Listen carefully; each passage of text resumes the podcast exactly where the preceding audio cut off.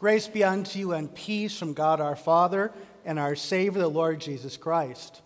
Our text for our meditation here this morning is recorded in the 34th chapter of the prophet Ezekiel, beginning with the 11th verse.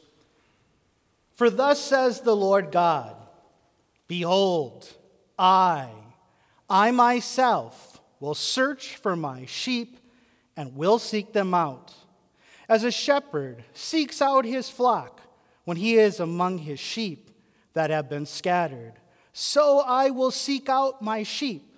I will rescue them from all places where they have been scattered on a day of clouds and thick darkness.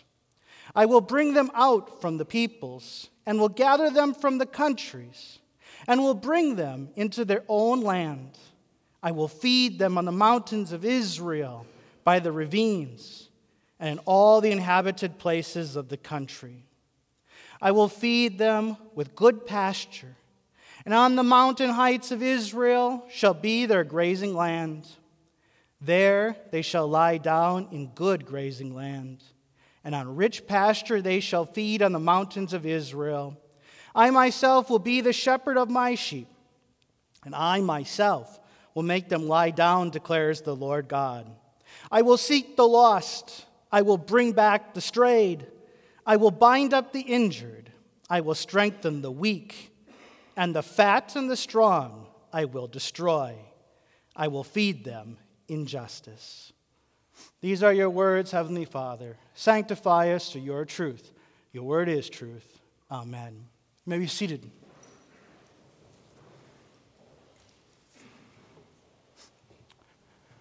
There are few images more beloved than the Good Shepherd. The early Christian fondness for this image is evident by its prevalence in the early Christian catacombs in Rome. The Good Shepherd was so important to them that they eventually decided to dedicate one Sunday every single year to reflecting on the image of the Good Shepherd. This Sunday, popularly known as Good Shepherd Sunday, was celebrated yesterday in churches that followed the old calendar and will be celebrated this coming Sunday in churches that follow the new calendar.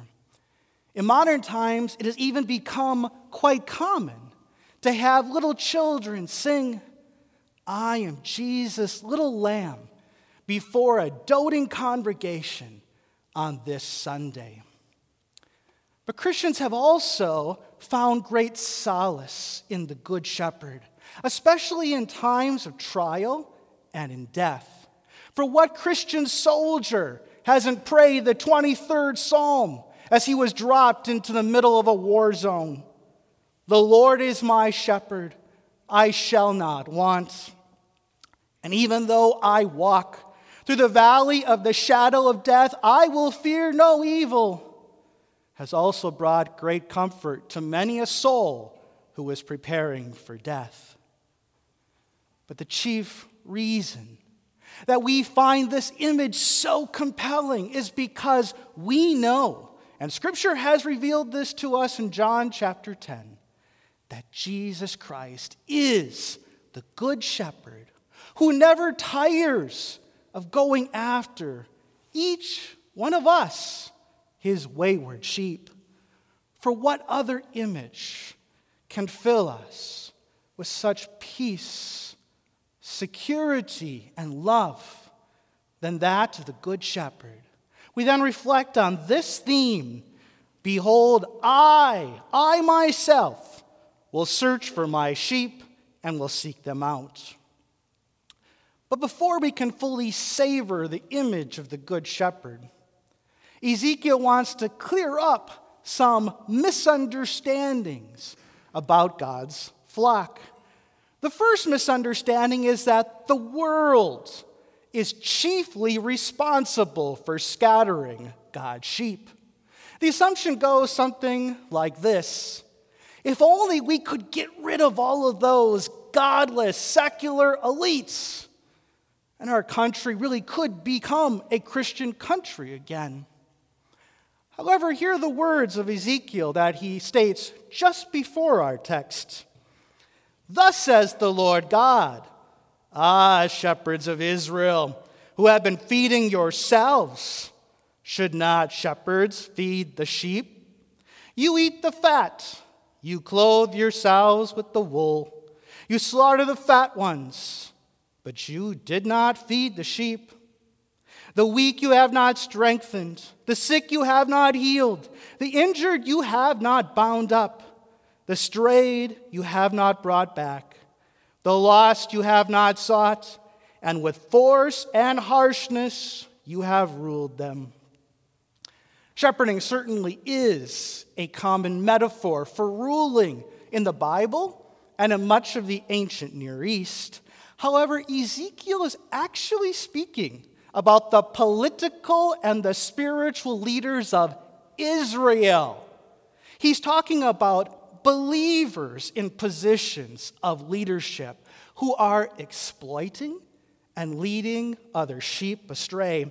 In fact, the entire book of Ezekiel is actually charging the Israelites with leading the nations away from God, not the nations leading the Israelites astray.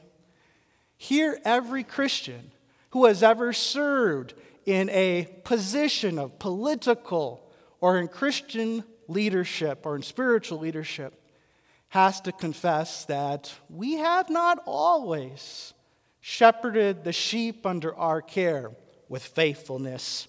In fact, there are times when we took advantage of our position, when we ruled and shepherded quite harshly, and we let our own cares and concerns keep us away from our sheep and left them fall prey to the wolves.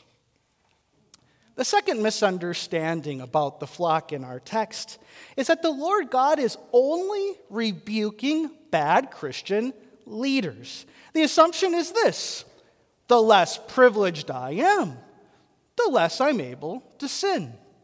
However, the Lord God states, But the fat and the strong sheep I will destroy. Here, God reminds us that the sheep are just as capable of exploiting and leading other sheep astray as bad shepherds. For who amongst us can really deny that we have never bullied someone else? In fact, isn't bullying the privilege the new virtue of our society today? And even if we can honestly say that we've never taken advantage of someone else, can any of us really say that we haven't talked one of our friends into joining in some self destructive behavior? From such wayward sin and wandering Lord God, Good Shepherd, please preserve each and every one of us. But thanks be to God that Jesus Christ, the Good Shepherd, never tires of going after his lost sheep, no matter how dim witted our sins really are. No matter how many times we have wandered from him, the Good Shepherd always goes after his wandering sheep. He doesn't do the utilitarian calculus when only one of the 99 goes astray. He doesn't he doesn't think about the cost versus benefit of sacrificing his life for one of his sheep. No, he willingly takes on the old evil wolf in order to rescue us from the jaws of death. For by nature, each one of us were stubborn, stupid, and wayward sheep. Regardless of how strong or fat we thought we were, we are no match for the devil and his demonic pack of hellhounds. For to be honest, we were surrounded and bloodied by those hellhounds before the Good Shepherd could even arrive on the scene. Now, a hireling would have consigned us to our fate. Many a shepherd might have done the same. But the Good Shepherd risked his life in order to put down those ravenous hellhounds once and for all. And even though he, he traded his own life for ours in that terrible fight, because he was the God man, he also had the power to take it up again so that his sheep would never lack a good shepherd again. The prophet Ezekiel puts it this way As a shepherd seeks out his flock when he is among his sheep and have, uh, that have been scattered, so I will seek out my sheep. I will rescue them from all the places where they have been scattered on a day of clouds and thick darkness. Now that the Good Shepherd has rescued his sheep, he now gathers his sheep into the sheepfold of his church and feeds them on the green pastures of his means of grace. To facilitate this, he instituted the holy ministry, for through his under shepherds, he himself really does gather, feed, and defend his sheep from every time, place, and nation. In fact, three times he said to Simon, son of John, Do you love me? Feed my sheep.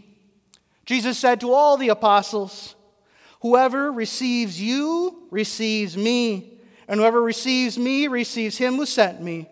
And again, Jesus says, If you forgive the sins of any, they are forgiven. And if you retain the sins of any, they are retained. In a world gone mad, there is no place more peaceful than the sheepfold. That is the arms of Christ's body, the church. There is no place that has more security than the green pastures of his means of grace. For greater love has no one than this, and the God man who laid down his life so that each of us could become part of his divine family. For thus says the Lord God Behold, I, I myself, will search for my sheep and will seek them out. Amen. Congregation may rise. The peace of God which surpasses all understanding, guard and keep your hearts and minds in faith in Christ Jesus. Amen. Please note a prayer request has been requested on behalf of Gregory Trailer, the husband of Dr. Sarah Trailer, who recently suffered a stroke and is recovering. O gracious Good Shepherd, we come before your throne on behalf of our brother, Greg Trailer. We thank you for preserving him through this recent trial and pray that you would grant healing to his body and mind according to your will. Give ability and blessing to all those who provide him with medical care. Above all, sustain him in your grace and comfort him with the comfort assurance that you alone can give to your sheep through holy word and blessed sacrament. We ask this all in your saving name. Amen.